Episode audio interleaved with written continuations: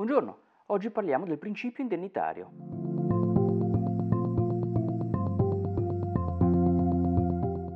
Probabilmente molti di voi avranno sentito accennare nel contesto delle polizze danni al cosiddetto principio indennitario. Ma di cosa si tratta esattamente? Ebbene, si tratta di un principio fondamentale nel funzionamento delle assicurazioni contro i danni, in base al quale l'indennizzo corrisposto dall'assicuratore deve svolgere unicamente la funzione di riparare il danno subito dall'assicurato e non può rappresentare per quest'ultimo fonte di guadagno. In base a questo principio, l'assicuratore, in caso di sinistro, è tenuto a pagare l'indennità secondo le seguenti tre regole liquidative.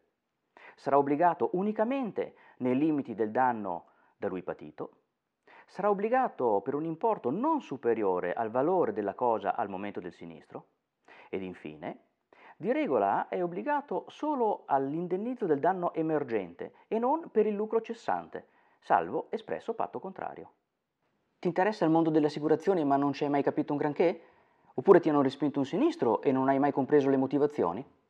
Se ti interessa approfondire questo affascinante contesto del diritto in un linguaggio semplice e accessibile a tutti, iscriviti al nostro canale.